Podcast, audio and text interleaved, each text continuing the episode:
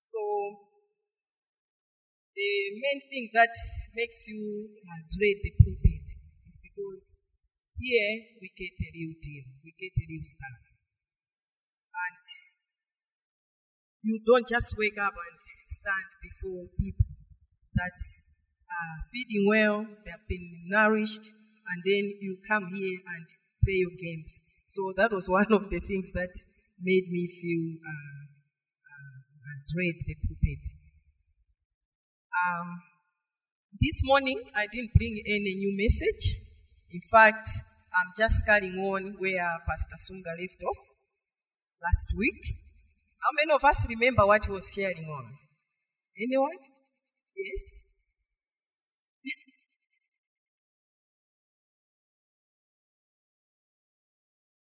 yes, there can only be one God in our lives. And one of the main emphasis was on the uh, the message that God gave to the church of Laodicea about lukewarmness of the church and emphasize emphasize that there's no middle ground. You have to make a decision whether you're going to follow God or you're going to be in the middle. God does not want us to be in the middle. And I believe that whenever the Lord repeats something, it means that is serious. And that is what is on his heart. That is an emphasis. It's as if he's writing it in bold letters. So, this morning, I'll continue uh, uh, with the message, but mine is coming from the book of Hebrews.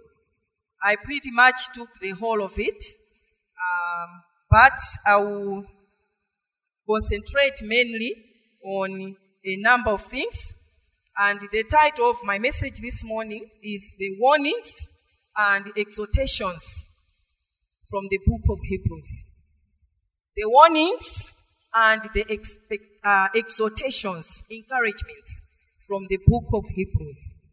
Please turn with me to the book of Hebrews. Um, we will start from the very uh, first chapter, um, especially the second chapter. Mainly, in this book, there are five, uh, more than five exhortations. I would have loved to go through all of them, but because of time, I will only concentrate on just but a few. Uh, let me just highlight some of the uh, the warnings. Uh, the first warning we find it in the book of Hebrews, chapter two, uh, from verse one to four. I'll just go through all of them and then I'll come back and uh, look at them in detail. The first warning is warning against drifting away. The warning against drifting away. And um, the second one is more or less like it. It's about against unbelief. The warning against unbelief. And this is in chapter 3 from verse 7. The warning against unbelief. And the third warning, which um, I don't think I'll get to that level, but I'll just mention it. It's the warning against immaturity.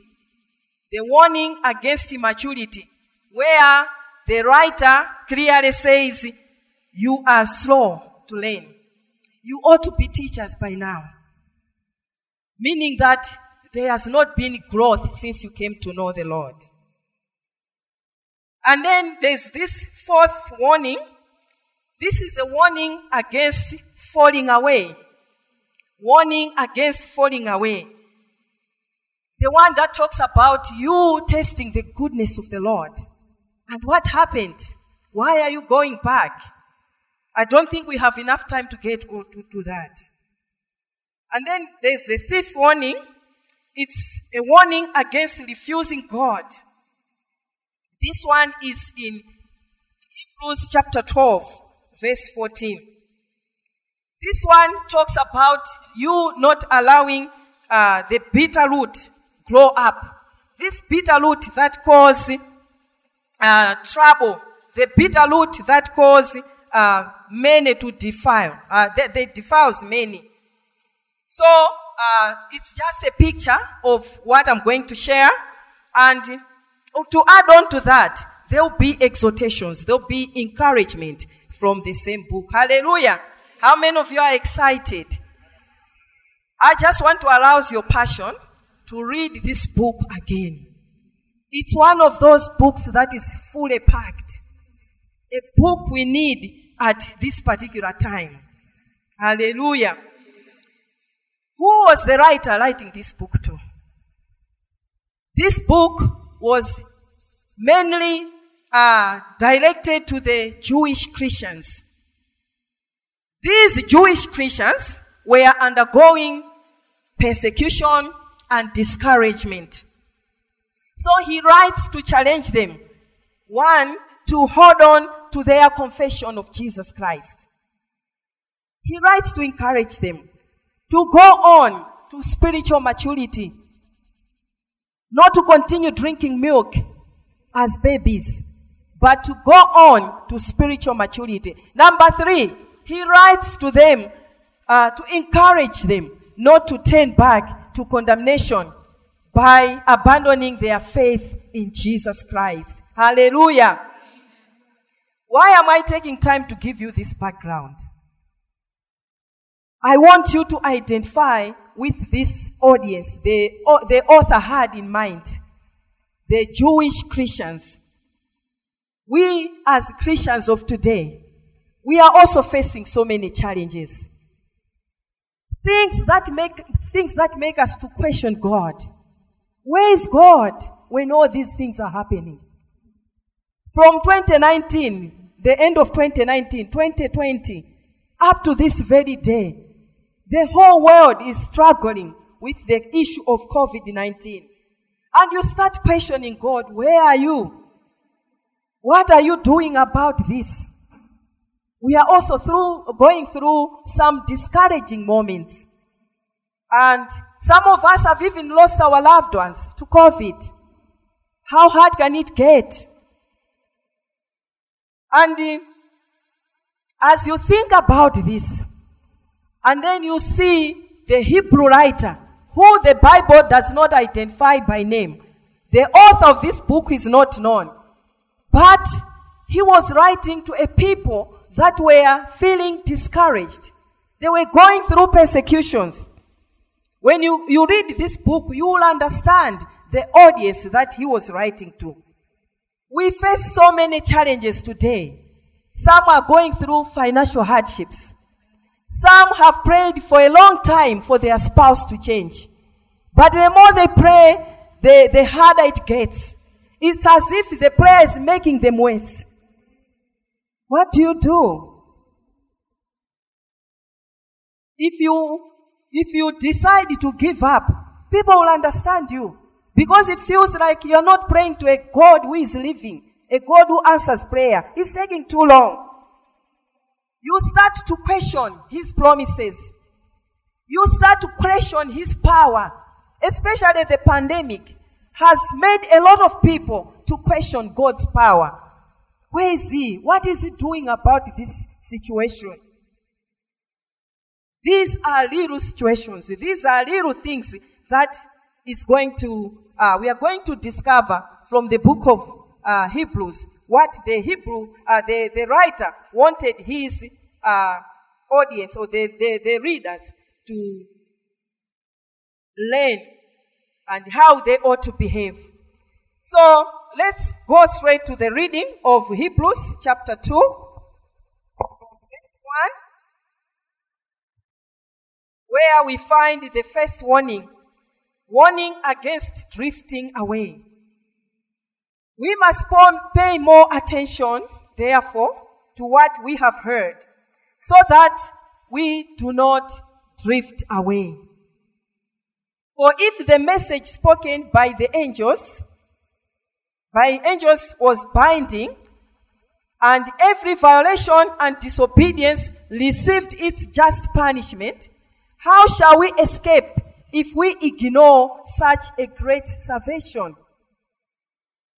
This salvation, which was first announced by the Lord, was confirmed to us by those who heard him.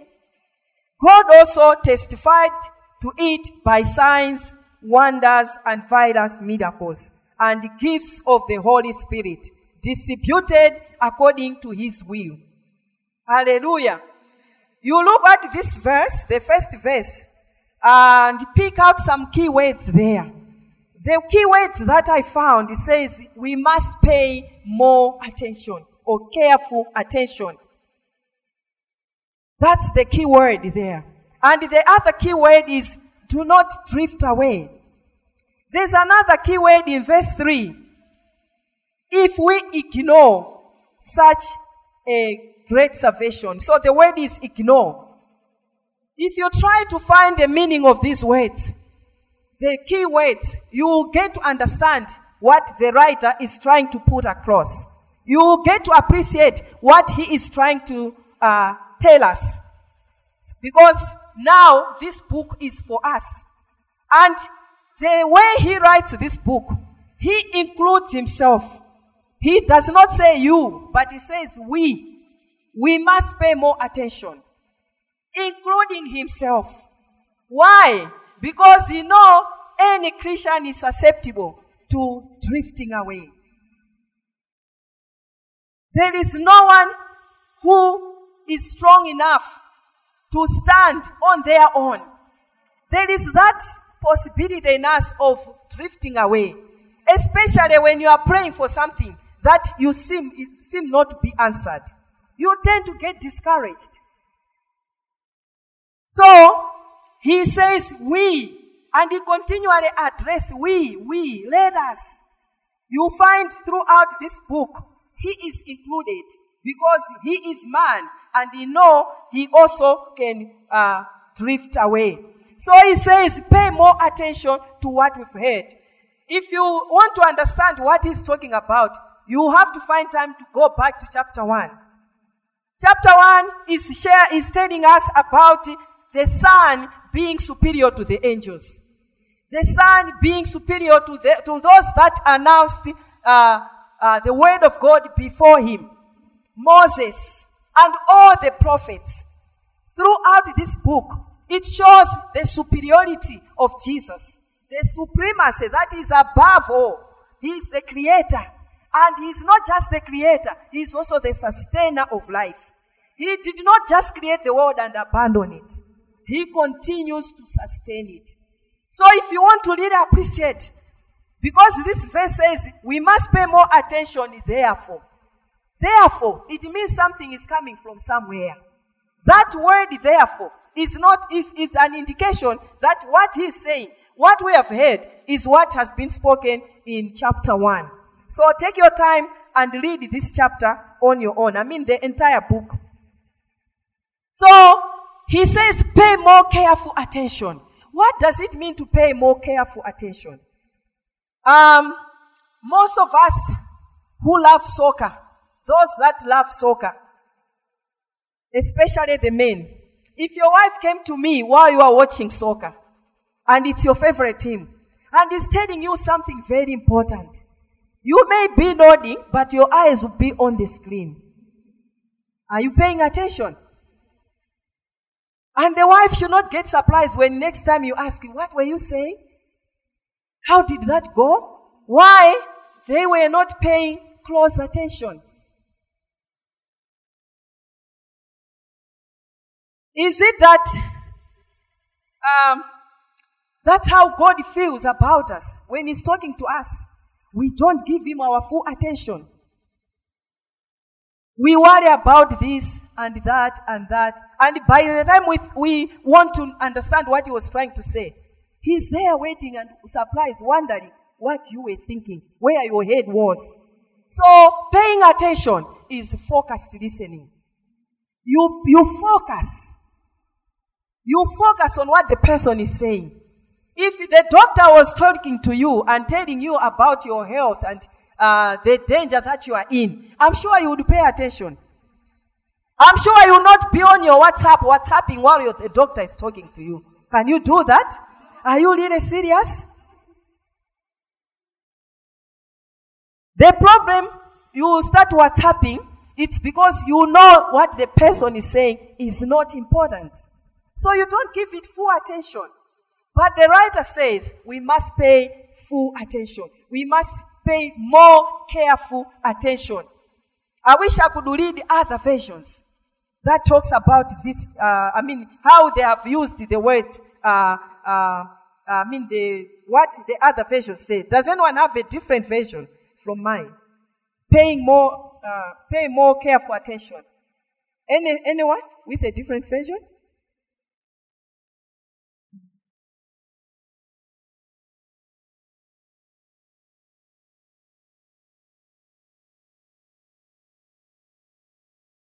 Hallelujah.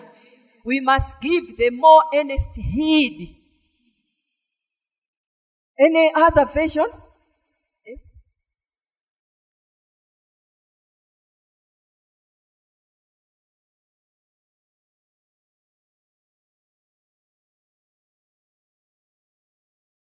Amen. We should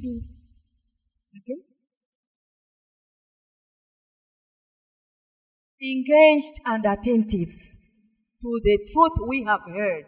Each, of one, each one of us has heard the truth. That's why you are here.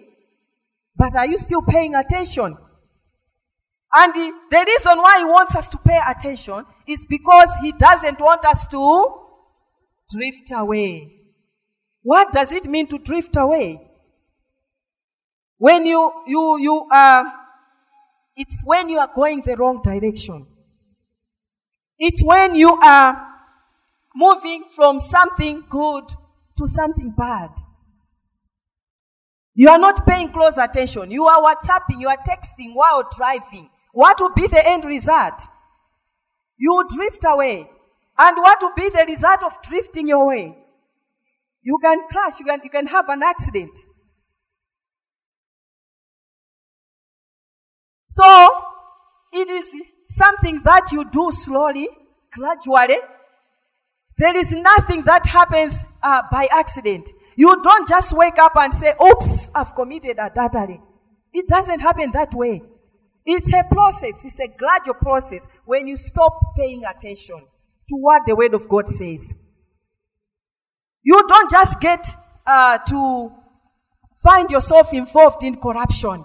It's a long process. It means you have stopped paying close attention to what the Word of God is saying. Hallelujah. It means you, have, you are losing your first love. You are not where you're supposed to be. You are slowly losing interest in the things of God. You are slowly uh, trying to justify the, all the reasons and excuse you have for not paying attention. So, drifting away uh, there's a song by Casting Crowns. Uh, it's an old song. It says, slow fade. How many have heard that song? It's a slow fade. It's a slow fade. When you give yourself away. There, there's, a, there's a point where it says, daddies don't just clamber in a day. Kingdoms don't just clamber in a day. It's been happening Things were happening. People were drifting away slowly. This past week, or is it the past week or the other week, we heard about uh, the divorce of a billionaire family after 27 years. Did it just happen? Do you think it happened? So someone was, uh, was asking, Sometimes reasons for divorce may be, maybe the man is not providing enough. But those people have money. They have money, they are filthy rich.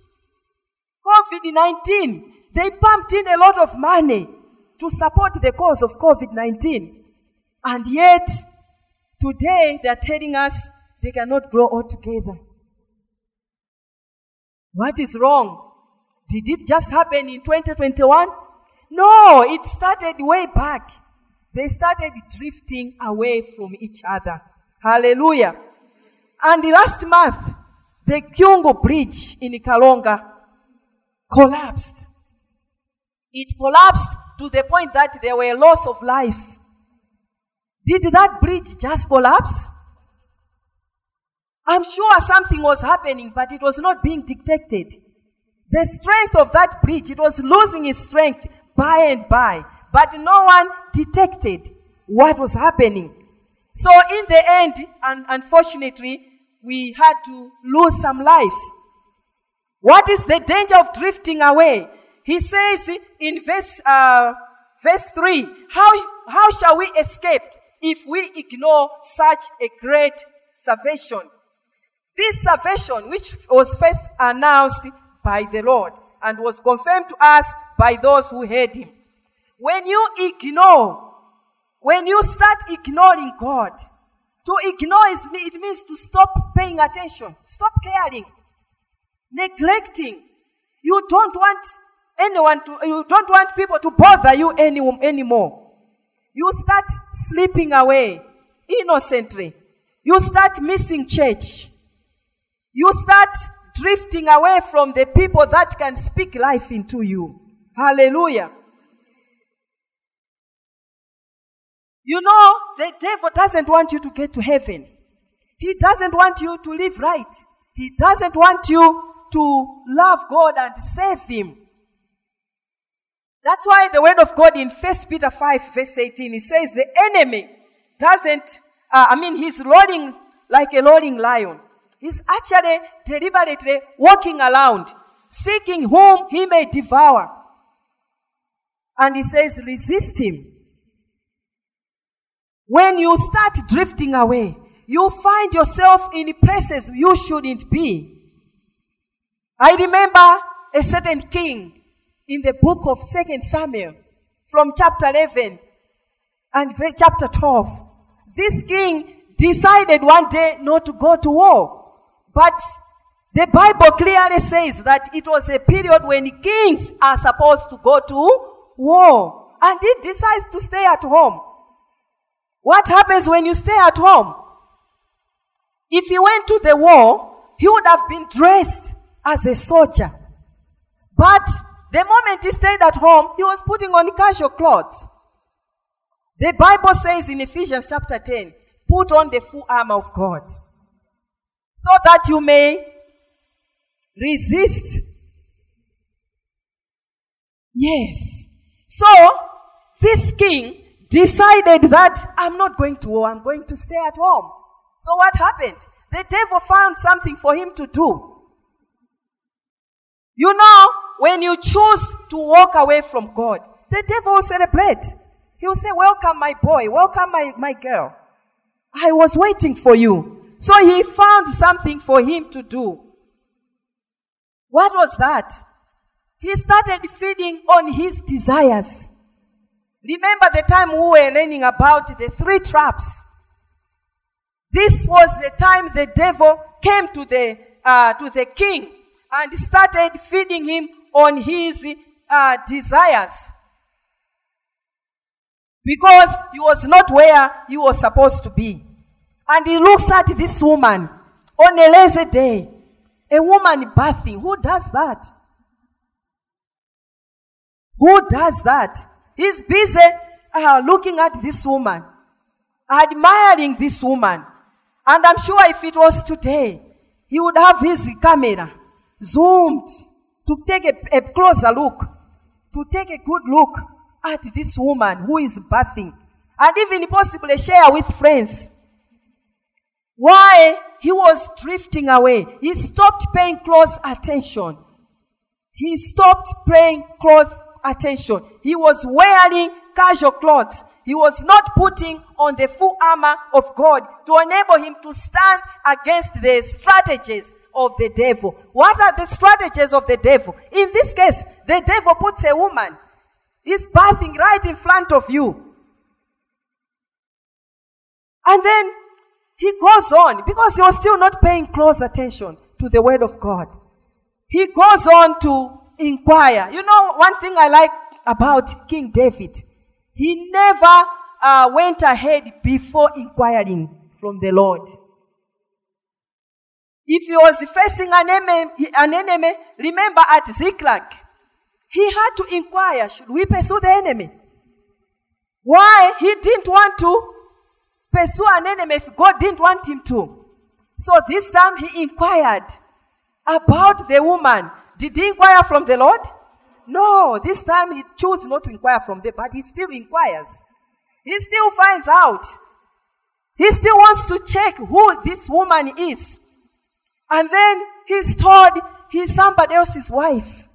And you think he would stop after finding out. What does he do? He goes ahead to invite the woman. Now to feed his uh, desire. He invites the woman. So, yesterday uh, when we came for the, for the uh, ministry here at church, uh, my sister Naomi was sharing. So, uh, there's a point that she said, uh, Eve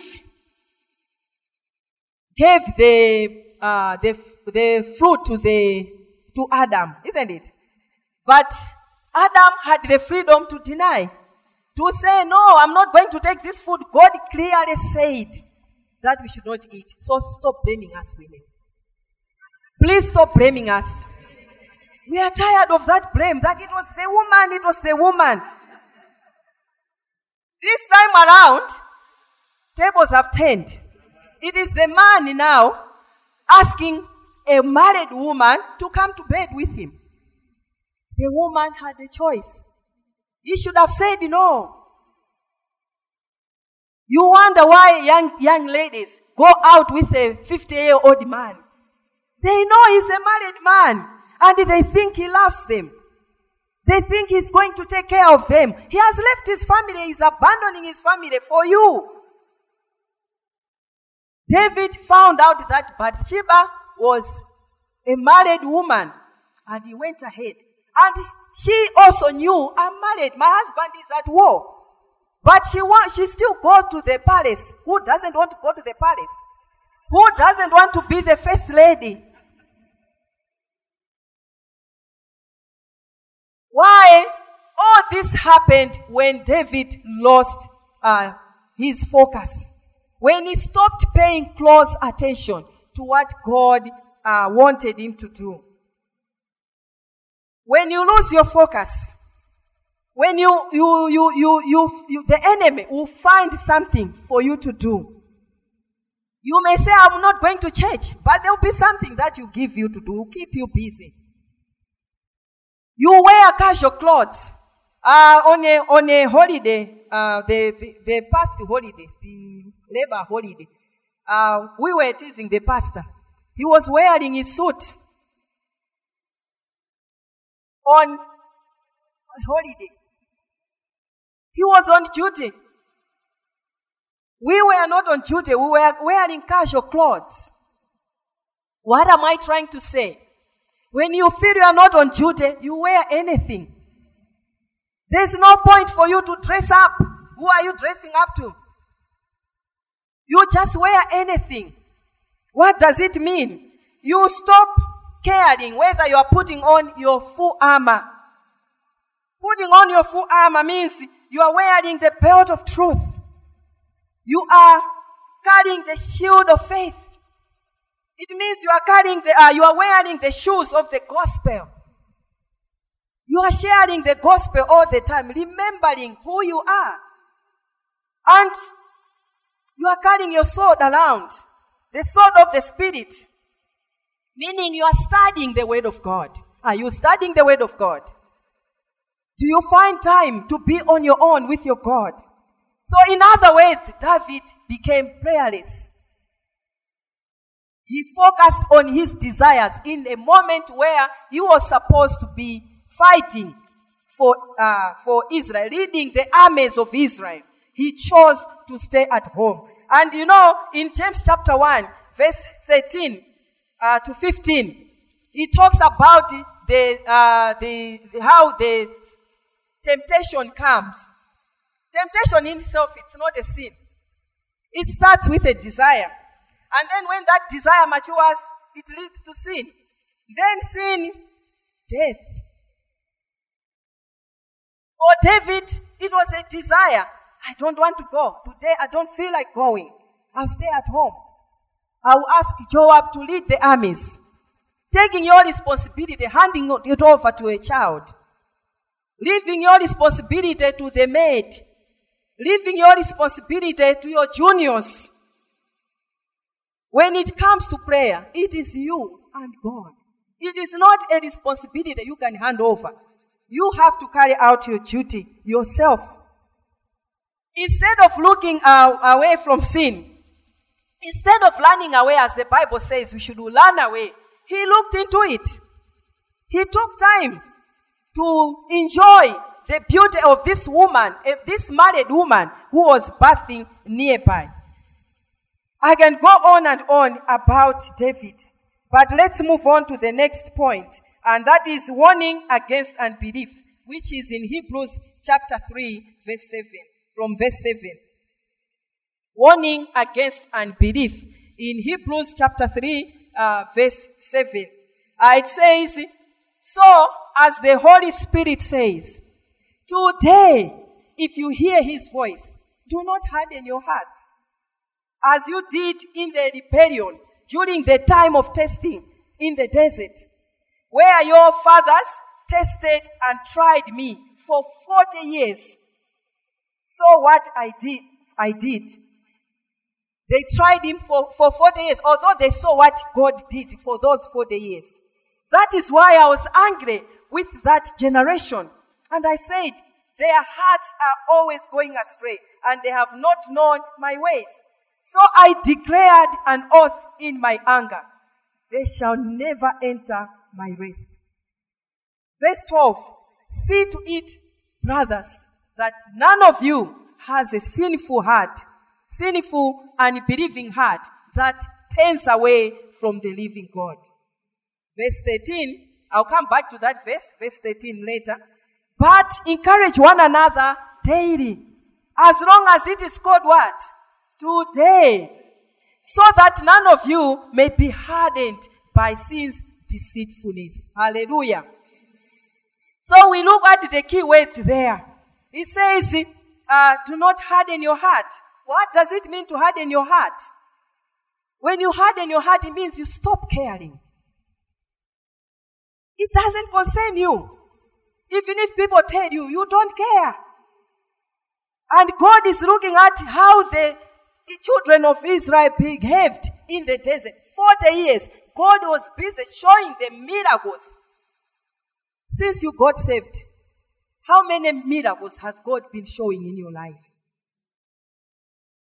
And he felt insulted. It was a slap in his face that these people for 40 years, they were wearing shoes that were never wearing out. Clothes did not wear out for 40 years. Can you believe it? Wearing the same design for 40 years?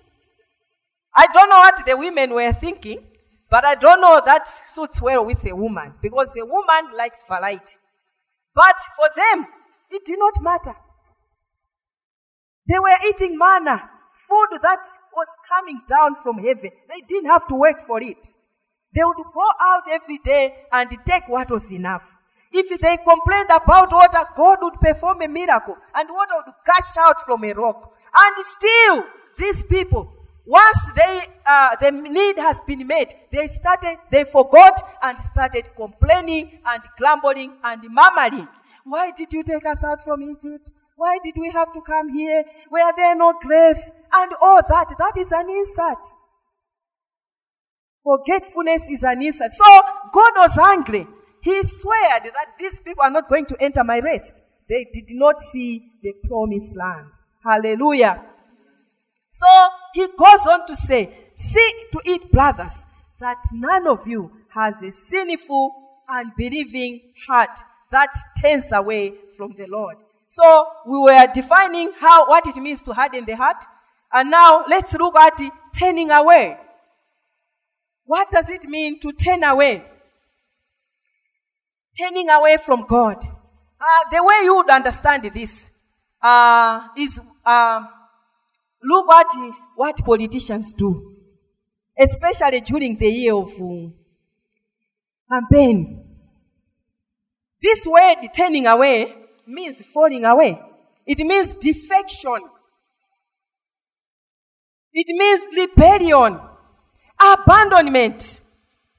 You withdraw your support from the candidate you were supporting. You withdraw your support from the cause.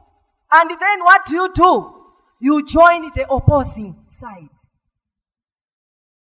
That's what it means to turn away. You were already here on the good side, and then from nowhere, your starts, your heart starts uh, hardening. You start becoming comfortable with sin. You start compromising. All of a sudden, you start opposing God. You start rebelling. You start going the wrong direction. So the, the Hebrew writer says, do not uh, be, uh, I mean, none of you should have a sinful heart. See to it. Meaning, make sure it is our responsibility that we should not let anyone to have a sinful heart that turns away from God. We should not entertain it. That's what he's saying. Don't entertain it. See to it. Don't entertain this. And you know, when some, when, when, uh, the brothers are trying to take heed of this instruction, to see to it that you are not falling away, that you are not, what do you do? You become defensive. You start making excuses. You start becoming angry, resentful. So, it is our responsibility. The Hebrew writer is speaking to us that we should see to it that no one turns away from God. You know what happens when someone uh, joins the opposition party? I don't want to mention any name of a party, but you see, it's a colorful ceremony. They make sure the TV is there.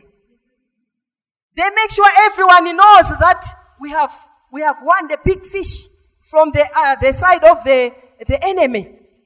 They will announce so and so, and they they give them their regalia. A colorful ceremony. And you see it on in all the newspapers. That's what the devil does. There is celebration. Just as there is celebration in heaven when one sinner comes to know the Lord. There is also celebration in the camp of the enemy when you rebel against God. He says, We've won him. We've pastor. He's now on our side. Pastor is busy uh, committing adultery. Pastor is busy into corruption. So if they win a pastor, that is a great victory for them. They should celebrate it. They should announce it. Make it known. What does it mean to turn away from God? It means to sever your relationship with the Lord. To withdraw from your union with Christ. You withdraw from your true faith, what you have believed all along, what you have known to be true. You start withdrawing. You start feeling this is useless. In Psalm 73, uh, if you go and read that Psalm, sometimes I laugh when I read that Psalm, Psalm 73. Um, I'm just reminded here, it's not part of my notes, but I'm just reminded what uh, the psalmist said.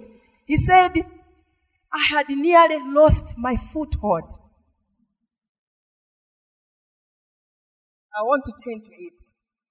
May we please turn to Psalm 73. He says, Surely God is good to Israel, to those who are pure in heart. But as for me, my feet had almost slipped.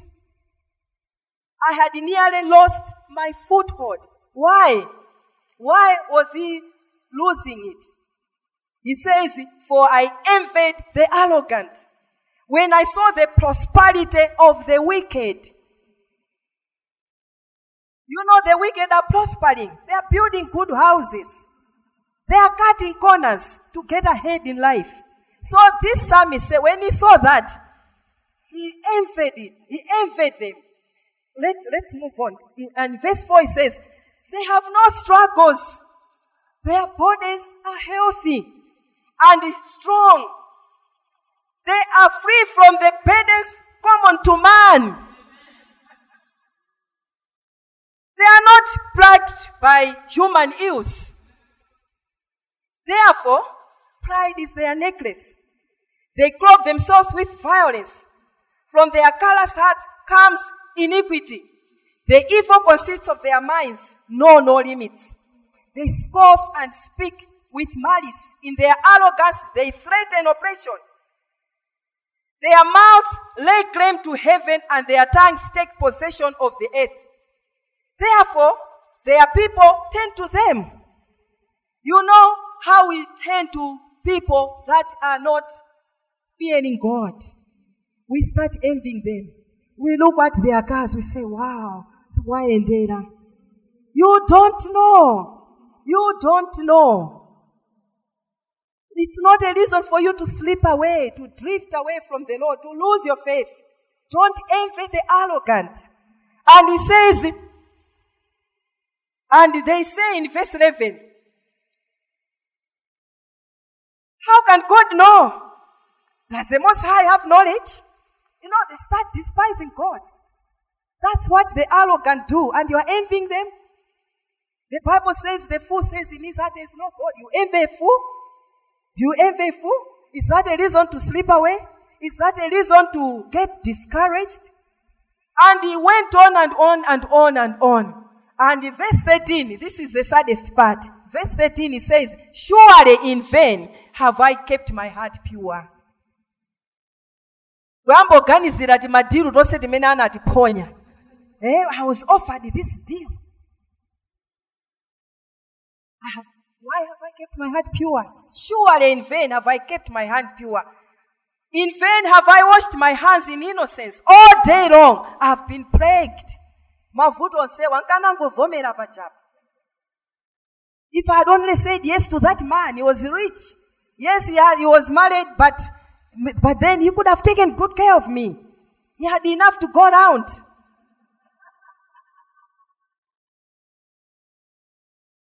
So he, he reaches a point where he says, Surely I have kept my heart pure in vain. Should you not you should not reach that point. Don't reach that point. Don't allow yourself to envy the arrogant. People that are building mansions from stolen money. Even COVID money. Imagine. How sad is that? Feeding your children on stolen money? And you feel proud? Taking your children to good schools, but on stolen money. How can you feed your children on stolen money? Don't envy the arrogant. Don't envy the proud. Don't envy people who do not fear God. It's not in vain. When we trust God, it's not in vain. He may not come through, but he will surely come through. When the Hebrew young men, uh, the uh, Shadrach, Meshach, and Abednego were about to be thrown in the fiery furnace, we are told that the fire furnace was made ten times hotter than it really was. They added more, more, so that when this they throw them, they should burn. It was meant to scare them, to make them shudder, to make them give up on their resolution. But they were resolute. They said, Oh King, even if our God does not come to rescue us, we will still not bow down. Hallelujah. In other words, he was saying, I'd rather die than worship an idol. I would rather die than take money that does not belong to me. kuti anthu kuti zikundiyendera you inquire where what is the source of this money just like david inquired about the woman and they tell you this is covid money we're supposed to give allowances just sign here my brother. And you went you go ahead to sign. Why? You have stopped paying attention close attention. So he if you go back to this psalm the writer of this psalm this is asaph he finally understood in the end. He was not always, uh, he did not continue to, to envy the arrogant.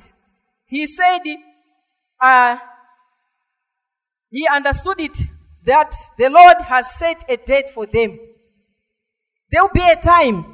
It may look like now they are prospering, things are working out, but there will be a day.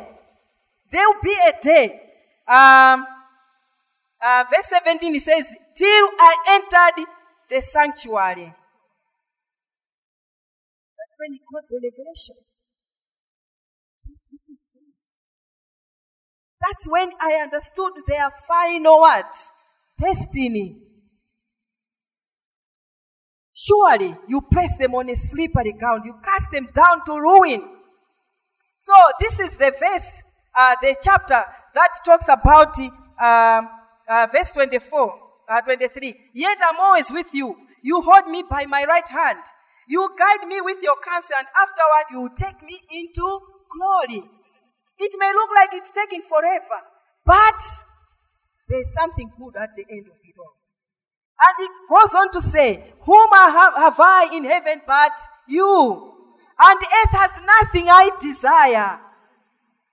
Those things he was envying the arrogant. It's nothing.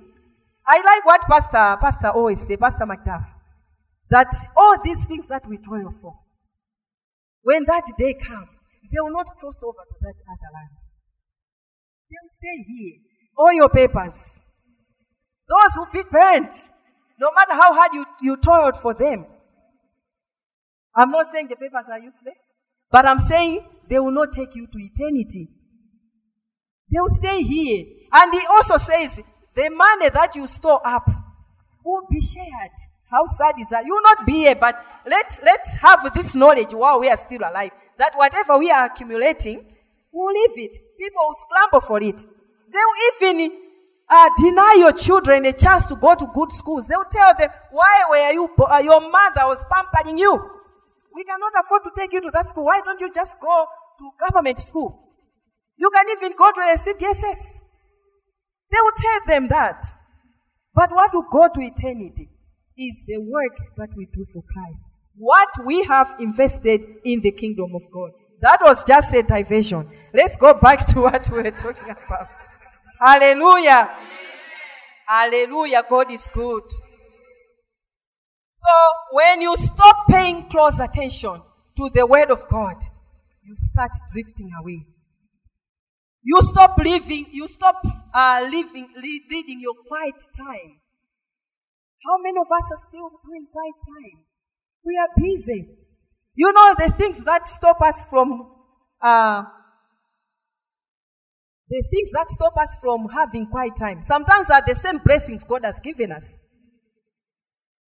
You were in the presence of God because you needed a job. And job, God provided a job. Now you are busy. Ah, my job is keeping me busy. I can't find time to pray. Really? You wanted a child God has given you. Ah, my child, you know, I can't get up early. I stay up all night. I can't meet God. Those very same blessings have become a stumbling block to your com- uh, communion with God. Some of us, it's because we feel God is not treating us fairly. He's not answering. And then you feel, why should I care? Why should I care? Go back to Psalm 73. You will find why you should care. Hallelujah. What happened when you lose your first love? Revelation 2, chapter 4. He's talking to the church of Ephesians. You have lost your first love. Remember the day you, fall, you fell in love for the first time. Those of us, the old timers, when there were no, no cell phones whatsoever. That is for Pastor McDuff and some of us who are old. It's not for, it's not for children. It's not for You know, you would write a letter, foolscap letter, back uh, the, from this side to the other side, another one, and then your lover will still be reading that letter until he gets another one. Hallelujah. You will not stop reading. All these fantasies, they're there. Whether they were true or not, don't ask me. But someone telling you that I don't sleep when I think about you. And then the next, the next minute he tells you I was dreaming about you. How do you dream without sleeping? Tell me. How is that possible? But then, because you were in love, you did not question. You believed it. That when he's thinking about me, he doesn't sleep.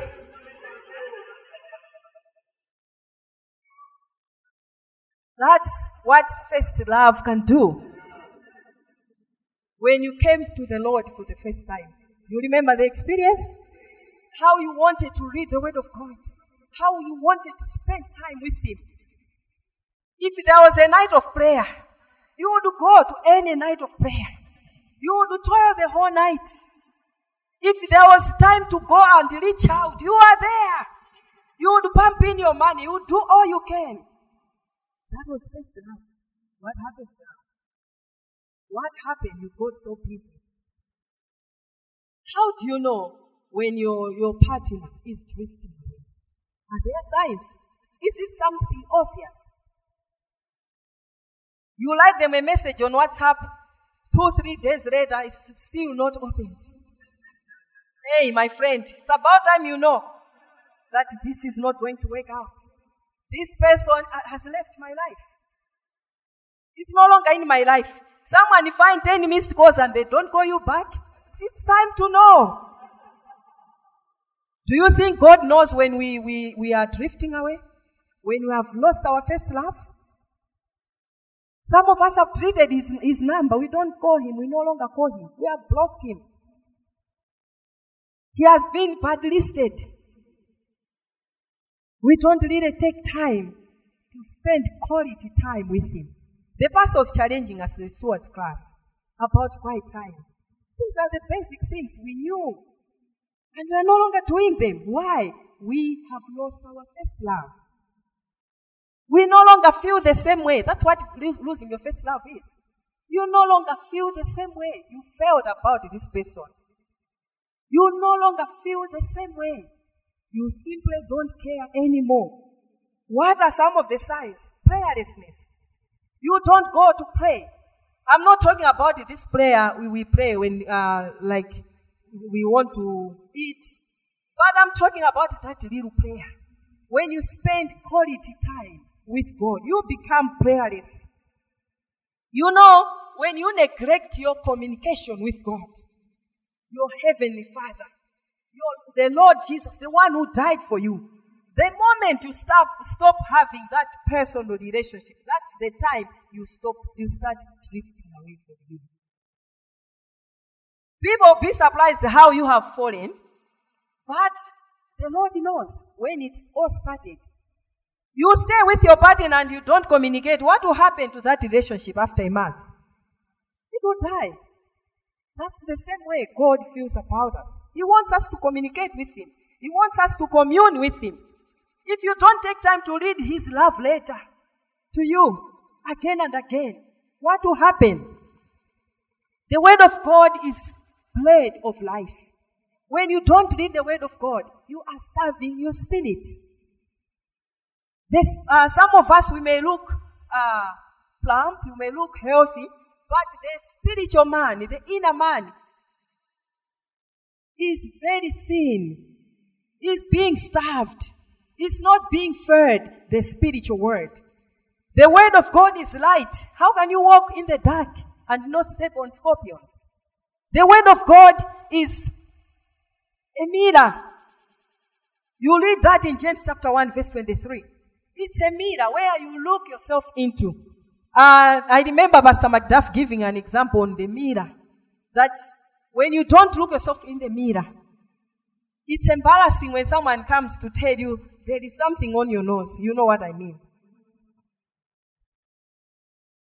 You feel so embarrassed. It's the same way when you don't look into the mirror, the Word of God. There will be things on your face. There will be things in your life. The tempers, the hopelessness or the helplessness that comes with it. It's dangerous. The Word of God is the water, it's the living water. If you stay for seven days without drinking water, what happens to your body? It's dangerous. You cannot live without water. The body is made up, uh, uh, a, good, a, good percentage of our body, uh, it's, it's made up of water. If you don't drink water, if you don't drink the word of God, what happens to you spiritually? The psalmist said, My soul thirsts for you. My soul thirsts for you like uh, a deer pants for the water. Hallelujah. And sign number three is when you don't spend time fellowshipping with other believers. You simply stop gathering together with your fellow believers. You find yourself being bored with church activities or church related activities. They tell you there's a meeting for the women. You say, no, i will be busy, you know. You start even creating funerals that are not there. I think on this day I'll go to a funeral. My dear, it's three weeks away. How do you know there'll be a funeral? That's a sign. Why is it that you don't want to fellowship? You are drifting away from the Lord. We will not be surprised the next time you hear Mrs. Nkhono has done this Sunday. Why?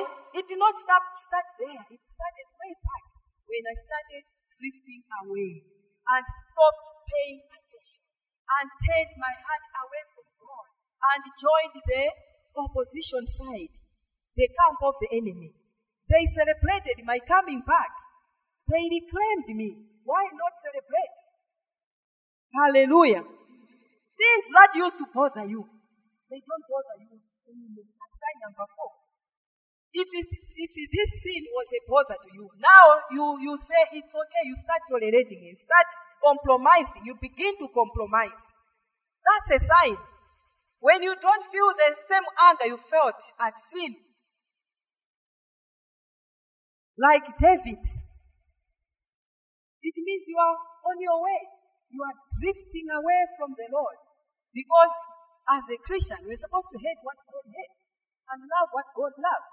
And the and point number five, sign number five, is the word of God does not affect you anymore. When you are drifting away, you harden your heart. When you hear his voice, you don't even pay attention. You stop caring. Why? You are drifting away. You no longer care to share the word of God. How many of us have been sharing the word of God? There are people in our offices that need to hear the message. People in our homes, the workers, in our families, our brothers and sisters. Have we shared the word of God with them? Remember when you were just beginning, you had love, you wanted everyone to know. Now you don't want people to know. Hallelujah. You were in fire for Jesus. You are no longer on fire. You are lukewarm. You are just sitting on the fence, like Pastor Sunga put it. You are not here, you are not there. You're just in between. There's no middle ground. Hallelujah. Now, uh, because of time, let's move on to look at the exhortations um, that are there. I said warnings and what? Exhortations.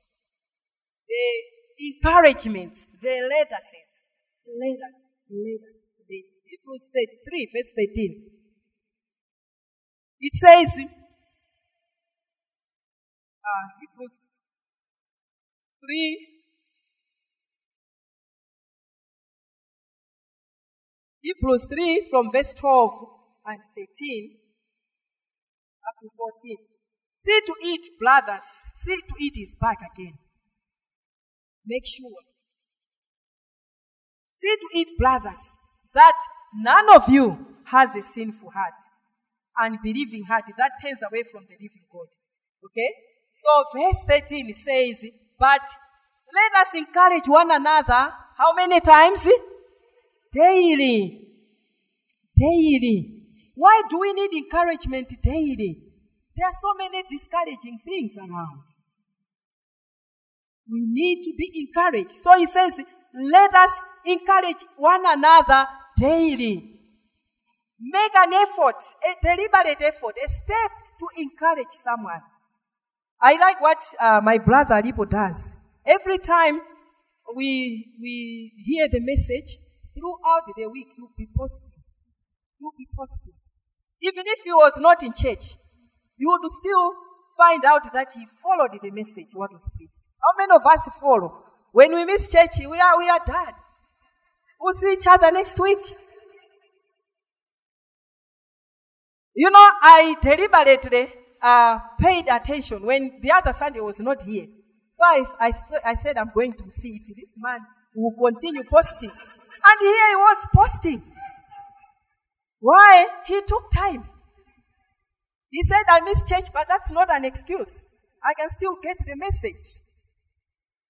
You now go to ebasiamati mini. Yamua. All right, so he says, we should encourage one another daily. We can encourage one another with psalms, with spiritual songs. Just give a call. Just find out, check on them, what, how they are doing. In January and February, the pastor was checking on us daily. I don't know if you were checked, but I was. You would check on us to find out how we were doing. That was the scary time. You even felt like this is how the Egyptians felt on that night when the angel of death was passing by. You know, I don't, I don't want to go back to January and February. I don't want to go back there. Why is he saying that? He says, as long as it is called what? Today. Because we only have today. Tomorrow is not promised to us. None of us know whether we'll be there tomorrow. The past month has taught us that. The past three months. After COVID, there was, there, there came accidents. People are just vanishing. So tomorrow is not promised to us, but today. Today. Let's do something. Let's encourage someone. So that none of you, we are trying to make sure that none of you may be hardened by sin's deceitfulness. That's what the word of God says.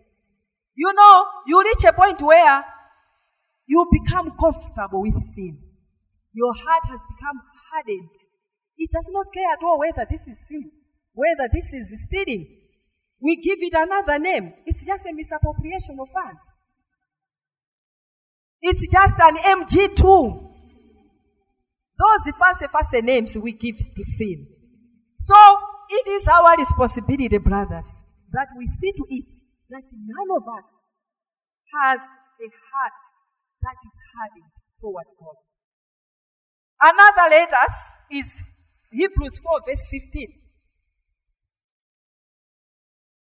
Uh, this, uh, this one, I'm going to, the, the, the, the, exact point I'm trying to make is on verse 16, but for context sake, I'll read from verse uh, 15. Hebrews 4, it's my favorite verse.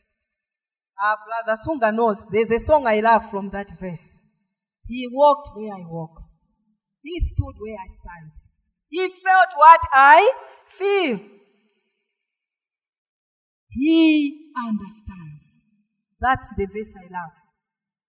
And he says, For we do not have a high priest who is unable to sympathize with our weakness, but we have one who has been tempted in every way.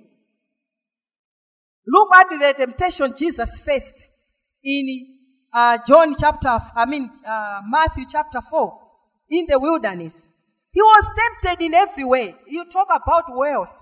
Someone is dangling uh, the keys in front of you. Someone is telling, This is easy money, my dear. You can build a house in a week. He was tempted in every way. The devil made sure that I'll give you all this if you only bow down.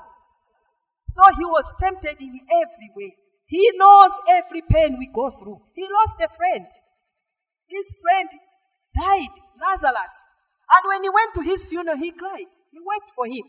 He knows the pain of losing a loved one. He understands it fully. He did not have a house. When you don't have a house, Jesus did not have a house. He understands you when you tell him, Lord, it's frustrating. I'm tired of paying rent. What is he saying? He understands. He's been there before. He was rejected. Some of us have been rejected by our own brothers. Jesus was rejected by his own brothers, his own family. He will understand you when you say, everyone in my family doesn't want to talk to me. He will understand that because why? He's been there before. Hallelujah. What a friend we have in Jesus. He's a friend who understands all our weaknesses. When he came to the Garden of Gethsemane, he was praying to the Father, let this cup pass me by. What is that to you? Have you ever reached a point where you don't want this to come? And then he says, Not yet, not, not as I will, but your will be done. He will understand you. When you say, Lord, I can't take any more, it's too much. He will understand because he has had too much already. He knows what it means to have too much. He's a friend who identifies with us. He was in this body. So he was tempted in every way, yet we sin, but he did not sin. He was without sin. So let's come to the exhortation now. Verse 4, uh, chapter 4, verse 16. He says, Now let us approach the throne of grace with what? Confidence, boldness. We are not coming to someone who will say, ah, my dear, even this, you are falling because of this. He will not say that. We can come confidently. We know He will not despise us. He will not say, What were you thinking? He will sympathize with us. To sympathize is to put himself in your shoes, to understand, empathize. Let us approach the throne of grace with confidence, not timidity, with, not with fear, so that we may receive what? Mercy and find what? Grace to help us in our time of need. Hallelujah. What else do you need? Hallelujah. So that is another exhortation. That is another encouragement from the book of Hebrews. Another encouragement is found in Hebrews 10, verse 23, 24, and 25. Hebrews 10, verse 23, 24, and 25. What does the Bible say? He says, uh, my, my Bible has a title, it says a call to perseverance. I wish we had the time. I wish we could go verse by verse and just get it all. He says in verse 23, let us hold unswervingly, unshakenly. Let us not be shaken. Let us hold unswervingly to the hope we profess. And for he who promised, for he who promised is what? Faithful. We should not be shaken. Even when he tarries, it doesn't mean he has forgotten about you. He tarried to respond to Ma- Mary and Martha. When they called upon you, Master, the one you love is sick. They even used the, the term, the one you love, to make Jesus leave whatever he was doing. It's like enticing him, manipulating him. They manipulated Jesus. But even their manipulation did not work. Jesus did not go there. Why? Because he had a greater purpose. His purpose was not just to heal a sickness, he could do more. If he only healed a sickness, he would not have made headlines in Jerusalem newspaper, Jerusalem Times, uh, Jerusalem, uh, the nation of Jerusalem. He wanted something that would make headlines. A sickness, yes. Uh, someone will say even even even a, a church elder, a, a disciple can heal a sickness. He wanted more. He wanted to show he has power over death. He has the keys over death and hell. So he waited. Maybe he's waiting for that moment. That the miracle should be spectacular. He's waiting for that moment. That it should not just be an ordinary miracle. It may delay, he may delay, he may not show forth on according to you on time, but he's working on time. He's never late.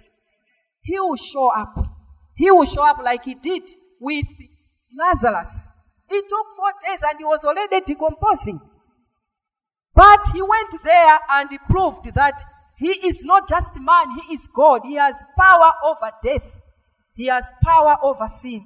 He has power over creation. He could walk on water. You know, Jesus did not just perform miracles just for, for the sake of performing miracles.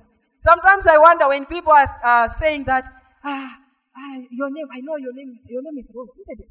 Ah, your house number 23? You are in area 18. Why are we performing these miracles? For Jesus to perform a miracle, he wanted to demonstrate to us a number of things that he has power over death and sin. It was not just a demonstration, that he has power over creation, that he could command creation, that he could provide out of nothing something out of nothing. It was not just to make a name for himself. All those miracles that Jesus performed. If you went to a, a, a wedding and found there was no, no wine, he performed a miracle. He provided, but he also said he's a God who is there in good and bad times for us. Hallelujah. When we are celebrating, invite Jesus to be there in the celebration. He will make it better, ten times better than it really was. He wanted us to know Him. It was not just a matter of performing. So, He says, let us hold on unswervingly. Yes, whatever you're going through is shaking your faith. It's shaking your faith to the core. It's taking time. It's taking a toll on you. But he says, let us hold on, hold on. These Christians were being persecuted. We have never been persecuted to that level. In fact, when you read this, um, in verse 32, in, from verse 32, the same uh, chapter, chapter 10, verse 32, remember those earlier days after you had received the light, when you stood your ground in great contest in the face of what? Suffering. He's reminding them. Sometimes you were publicly exposed to insult and persecution. At other times, you stood side by side with those who were so treated. You sympathized with those in prison and joyfully accepted confiscation of your property. Has it ever reached to that level for us? Because you knew that you, you yourself had better and lasting what? Possession Yes. So, do not throw away your confidence. It will be richly rewarded. You need to persevere so that when you have done the will of God, you will receive what has been promised. For in just a little while, he who is coming will come and will not delay. My righteous one will live by faith. We are living by faith. And if he shrinks back, I will not be pleased with him. Hallelujah. So, hold on. Tell yourself to hold on. To continue in the faith. It's not worth losing your hope or your foothold. Verse 24, it says, Let us consider. Verse uh, 24 of chapter 10. We are back to the letters. Let us consider how we may spur one another on toward what? Love and good deeds. We should encourage one another. We should spur one another on toward love and good deeds. Encourage one another, good deeds. Let us go to women's. Today they are meeting young ladies. Yesterday we had a wonderful time. Young, uh, young ladies who were here, we were challenged. But what I was encouraged more was to see some uh, women who had been there before sharing their experience. And you know, when someone is telling you out of their experience, even their painful or shameful experience, you know that is genuine. And that has effect on the one listening. If you tell them, I've been there before, I know what, you, what you're going through, I understand you, they are not condemning you. They are not judging you. That's what happened yesterday. You see, ladies whom we respect, they, would, uh, they were saying, I've been there, I've done that. So, we should encourage one another. Let's go. Let's go. Some of us, we just came. But someone was encouraged because of our coming. the good deeds that will cross over to the other side. All these other things. If you call, you invite me to go to a kitchen top up, we'll go and have fun. But that will end here. That fun will end here. For me, let's go out and preach somewhere. We'll take those gifts to eternity. We'll show lives before God that these are the people that I brought with me. You know, the only person that has a very good reason to go before God without any, with empty hands is the man who was saved on the cross. That one. That one, I don't think even God will, will take time to ask him to question, what did you do with your time? I don't think so. It would be unfair. Because he was saved, the next minute he was in heaven. What about you? What excuse do we have? Hallelujah. And then there's another letter in verse 25. Let us not give up meeting together as some are in the habit of doing, but let us encourage one another. And all the more as you see the day approaching. What better encouragement we need? I remember when I lost my brother on 1st February. It was hard. It was painful. I went throughout the whole week asking God questions, the why questions that never gets answered. My heart was broken. And on Sunday, I really struggled to come to church, but I came. And uh, that Sunday, we came early for the uh, intercession. But I walked in here and sat there. I didn't have any strength to stand up. I was just in my pain, in a lot of pain, asking God, why would He go at such a time, at this time? So it was uh, at that point, um, that day it was the brother Chalamanda who was leading. He was leading the prayers. You know, he read from Psalm 31, he read from another book in Isaiah. I was encouraged. He read a number of verses, and it was as if God had sent him to speak to me. I was encouraged. Imagine had I stayed home and to, to add ice to the cake. The pastor prayed for me personally. He invited those of us who were grieving. I was ministered unto. I was, I felt so very much encouraged. You know, I wanted to stay home. The temptation was high to just stay at home and feel sorry for myself. I had lost a father figure in my brother. But I encouraged myself to come to church. Don't stop the meeting together. Do not stop. This is where you get encouragement. This is where someone will tell you it's not worth it to give up. My brother, you've come a long way. Hold on. The Lord is taking care of your, your issue. This is where we find the strength, the courage. Yes, we may feel justified. We may have good reasons for with uh, for drawing away from God, drifting away from God. We may have all those justified reasons. But today, God wanted to remind us, as it is called today, you can renew your commitment to God. You can go back and start doing the right things and holding on. I wish we could go on and on and look at the other warnings. But this moment, God wants to remind us it's not worth losing your first love. We may face all the dangers, uh, the challenges of life, but God wants us to come back. You know why He's speaking to us about being lukewarm? God wants us to decide. We can no longer afford to be lukewarm, to be undecided. One leg in the world, one leg in the things of the Lord. We can no longer afford to do that. We need to make up our minds. We need to renew our love.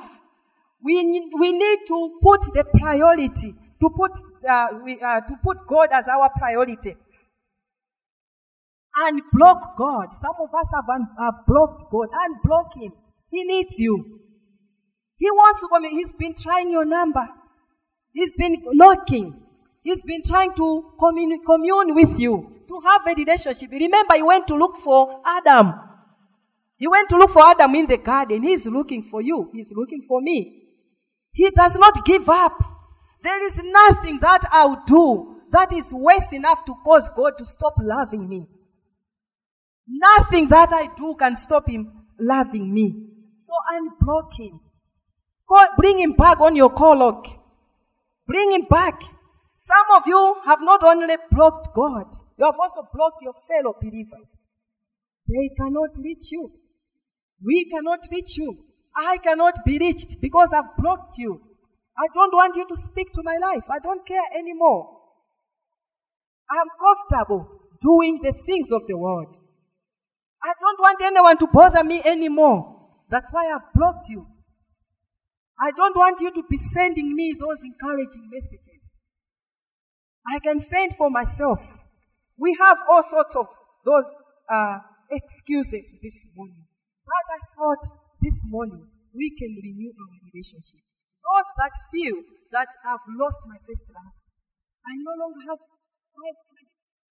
I'm always rushing. I'm always putting, o- putting it off, postponing and saying, I'm going to do it this evening. Some of us were praying and we were interceding for others. We no longer do that. God wants us back. He wants to renew that relationship. He wants us back where He can use us. He can send us. He can commune with us. He wants that communion with us. So let us stand up as we sing this old song.